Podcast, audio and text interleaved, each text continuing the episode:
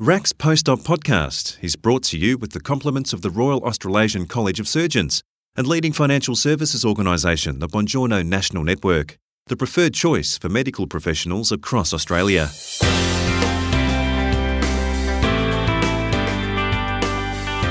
Over summer, we'd like to share with you some interviews from the recent past. These stories have proven popular among fellows over the last couple of years, and they're topics we believe new listeners to RACS Post-Op podcast may enjoy too. We do hope you enjoyed this interview with Dr. Katrina Hutchison from June 2017. Harassment and bullying in the workplace is often intentional and conspicuous, behaviour that can and should be firmly dealt with as it happens. But there exists in many organisations less obvious behaviour which can have harmful consequences and, in surgery, can result in devastating harm to patients. Unconscious sexism occurs when neither the victim, often a woman, or the perpetrator is even aware it's happening. Unconscious sexism in surgery is a topic Dr. Katrina Hutchison discussed at the college's recent annual scientific congress. Dr. Hutchison is a research fellow at Macquarie University's Department of Philosophy her work covers surgical ethics, focusing on surgical innovation, new medical technologies, robotic surgery, and artificial organs.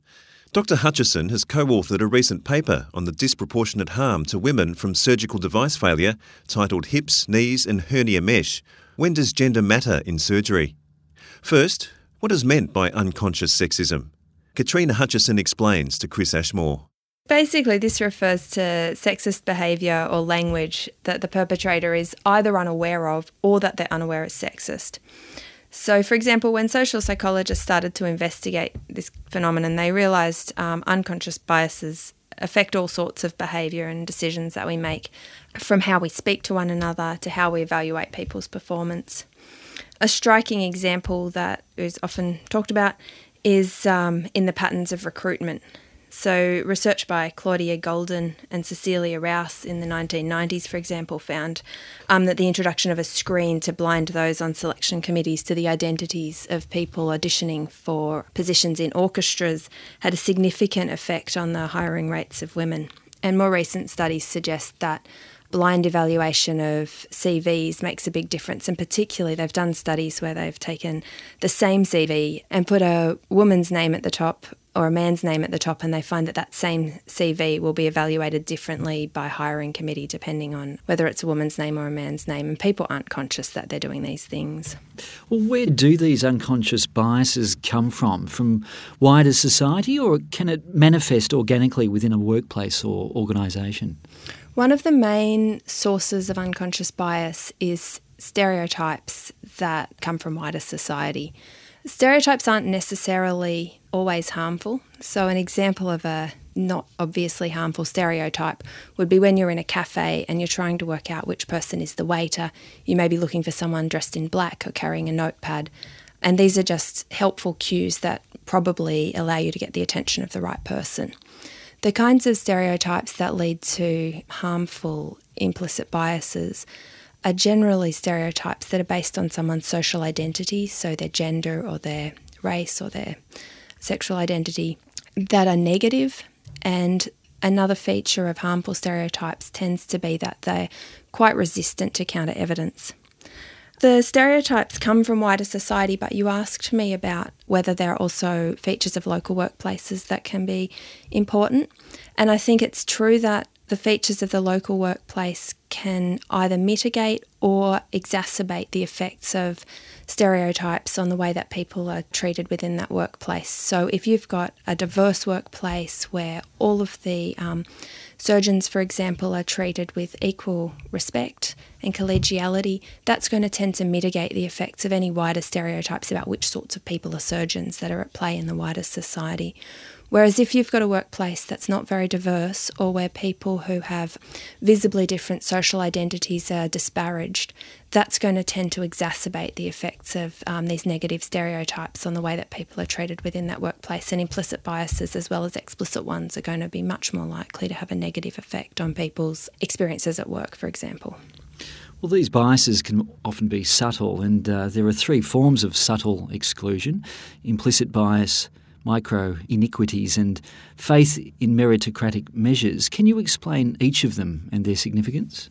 Yeah, look, it's a very helpful distinction I think that can be made between implicit biases and micro inequities. Implicit biases are ones that the perpetrator is unconscious of or unaware of. They may be very small things, but they may also be things that are quite obvious to other people or to the person that is on the receiving end. So, if somebody's speaking to your chest rather than your face, that might be quite obvious to you and it might be very obvious to other people, even if the person doing it isn't really aware that they're doing it. And similarly, sometimes people will post outrageous things on social media, for example, that it's obvious to people who've reflected on it that this is, you know, sexist, for example. But it's not until you point it out to the person who's posted it that they are aware that it could be interpreted that way. So you might say that those are manifestations of implicit biases, but, you know, they're quite noticeable. Other forms of implicit bias may be much subtler. Micro inequities, on the other hand, may or may not be conscious, but they tend to refer to things that are very small and the effect of which tends to be cumulative. An example of this that would also be unconscious is the way that eye contact occurs within tutorial groups. So, observational studies suggest that teachers make more contact with male students and less contact with female students in tutorial groups. Neither the students nor the teachers are aware that this is happening. And in any given occasion, whether someone makes eye contact with you or not may have no impact on you. But the cumulative effect of having less attention paid to you and kind of the effect of that on your perception of your own visibility can have downstream effects. So that's an example of a micro inequity. And I've said micro inequities may or may not be conscious. And you can think about whether someone says hello to you in the corridor or, you know, whether they smile at you or not. Those are things that are quite small and the effect on you might be quite subtle, but the person may well be aware that they're doing it if they tend not to say hello to you in the corridor. So it can be intentional, but when you try to call it out, you'd tend to sound paranoid. If you said such and such never says hello to me, it's going to be very difficult to kind of make a complaint about that or to generate any kind of momentum for change. So I think the distinction between implicit biases and micro inequities can be quite helpful for teasing out the differences between things that are unconscious but may or may not be large and noticeable and the things that may or may not be conscious but are very small. The other one that you mentioned was faith in meritocratic measures. Now, this is probably better thought of as an example of the way that implicit bias or micro inequities can kind of manifest. And most hiring processes and selection processes uh, these days, somewhere like Australia, tend to be based on merit to the extent possible. But what you regard as being an indicator of merit in a particular area may or may not really track the things that are important for doing that job well. An example in surgery might be someone's dedication to their patients and professionalism are obviously features that are very important in a surgeon. And sometimes, in order to be a dedicated surgeon and dedicated to your patients and a good colleague and to show professionalism, you're going to have to work outside of the hours that may perhaps you've been rostered on, or you're going to have to be kind of available to your job in a way that you might not have to be in other careers. But people may tend to think that the willingness to work long hours or to work excessive hours is a kind of indicator of this sort of dedication to your job or your dedication to your patients and colleagues or your professionalism because it would tend to be an indicator of your willingness to be available to your job in order to fulfill those responsibilities. But of course, working long hours per se isn't the same as being dedicated to your patients and being professional. And in some cases, it may even be inappropriate. It may be that you're taking on too many patients or you're doing work that could have been done by someone else and you're underperforming because you're tired or because you never get a chance to recharge. So, that idea about undue faith in meritocratic measures is really more a concern that measures that are perceived to track merit may sometimes be tracking other things. Well, if we can turn to the world of surgery in particular, Katrina, how can unconscious biases affect a woman's career in surgery? Yeah, look, I've, I guess the example that I just gave you of faith in meritocratic measures is already an example of that. But look, there are many ways that subtle forms of exclusion, like implicit biases and micro inequities, can affect women's careers in surgery. There's a lot of research on the effect of these factors on women's careers more generally. So, the effect of implicit biases on the evaluation of CVs, for example, is going to be the sort of thing that's going to affect who gets given certain kinds of opportunities or selected for certain kinds of jobs. And if you're not being given opportunities or you're not being picked for a job because your CV's being discounted, because the name at the top is the name of a woman, then obviously that would have an effect on your career. Another and perhaps a more subtle way that these things can affect you is a phenomenon called stereotype threat. This is an example where unconscious biases actually do affect the person's performance, not just the way that their performance is evaluated. The way that stereotype threat works is when you're in a role where you perceive yourself to be different from other people who are in that role or what people's expectations are going to be of who's going to be in that role, that can increase your anxiety about your performance. And that anxiety can affect the way that you perform in the role because you're conscious of how people are perceiving you rather than being in a state of flow and focusing on what you're doing. An example of this that, that I sometimes use comes from philosophy, actually, where women are also underrepresented, and a philosophy professor who describes the experience of going to give a presentation in a department she hadn't been to before. She walked into the seminar room, all of the people in the audience were men, and in addition, the pictures on the wall were kind of pictures of you know, well known philosophers from the past, like Aristotle and Plato and Socrates, the kind of idea of the kind of elderly, bearded Greek philosopher. And she says she started to underperform as she was presenting. She was thinking of herself as being quite different from the people that were there. The fact that she was a woman was made salient to her. And her mind went blank, and she was struggling to talk about things that were extremely familiar to her as a professor of philosophy.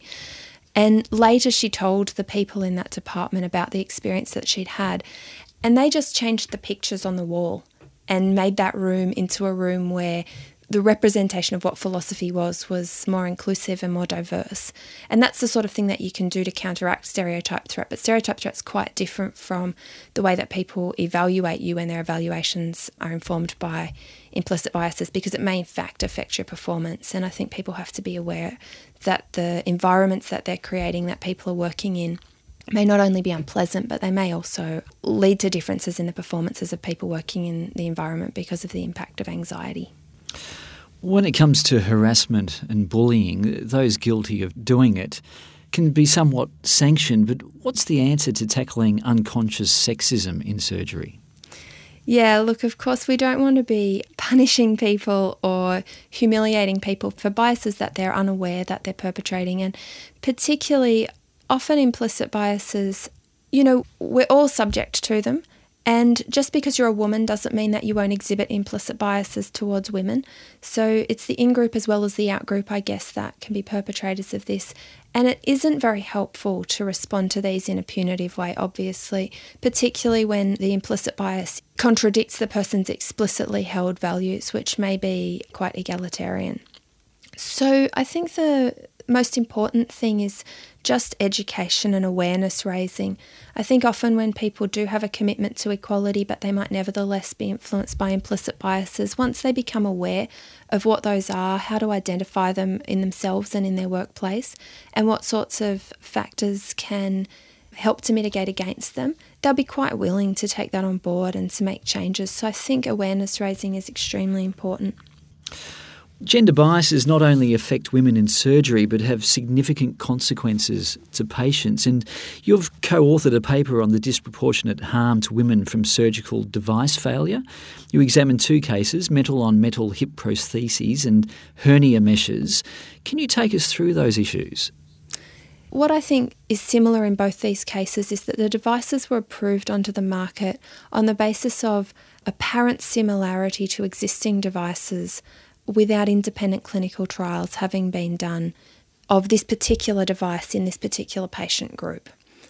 That's a feature to some extent of the way that medical devices are approved, and it's partly due to the pressure for companies to get devices onto the market, which comes both from within the company because they want to be able to start marketing the device as soon as they can.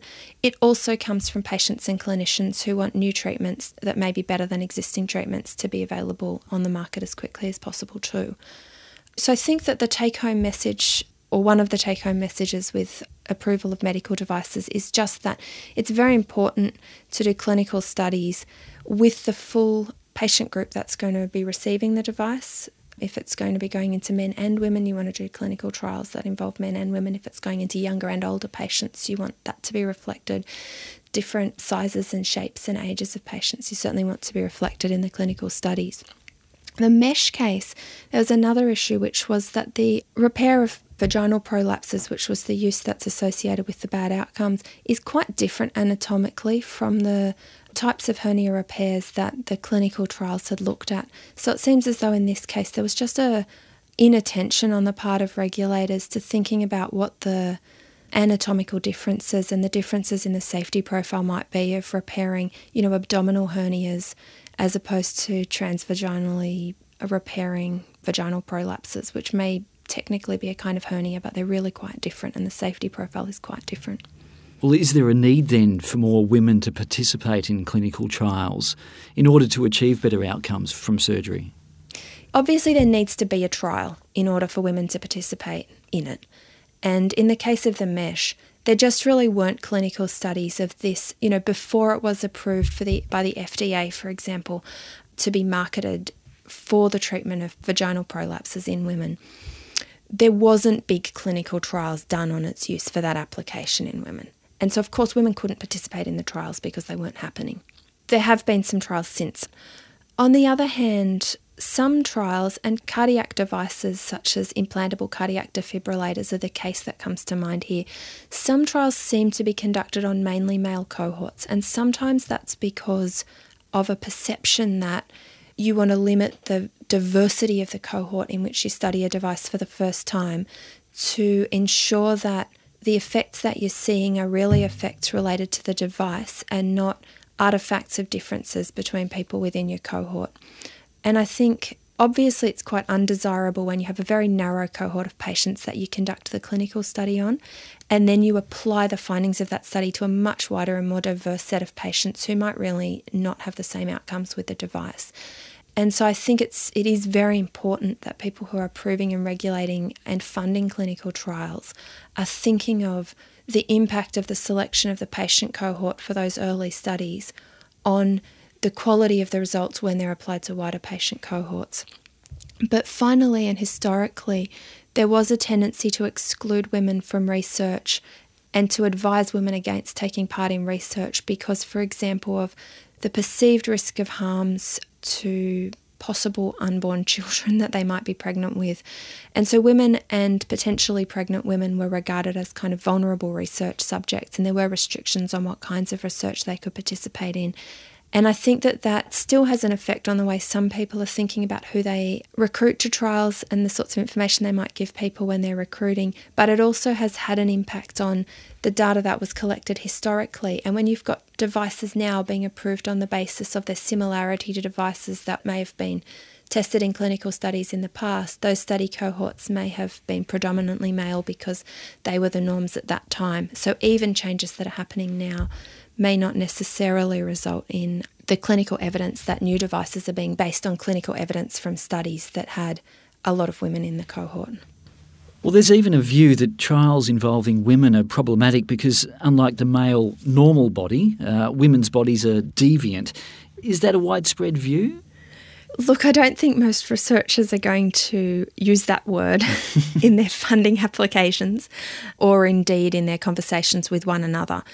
However, it's certainly true that for some clinical conditions in particular, there is a concern about, for example, the impact of women's monthly hormonal cycles on parameters that may be being measured in the study. So, I think in the history of kind of clinical studies of cardiac disease, for example, there has been a concern that women's hormonal cycles might influence some of the clinical parameters that are being used to measure the effectiveness of treatments or the you know unfolding of the disease, and that those differences might kind of corrupt the results or might mean that you need a larger study cohort in order to be sure that the results that you're getting are valid.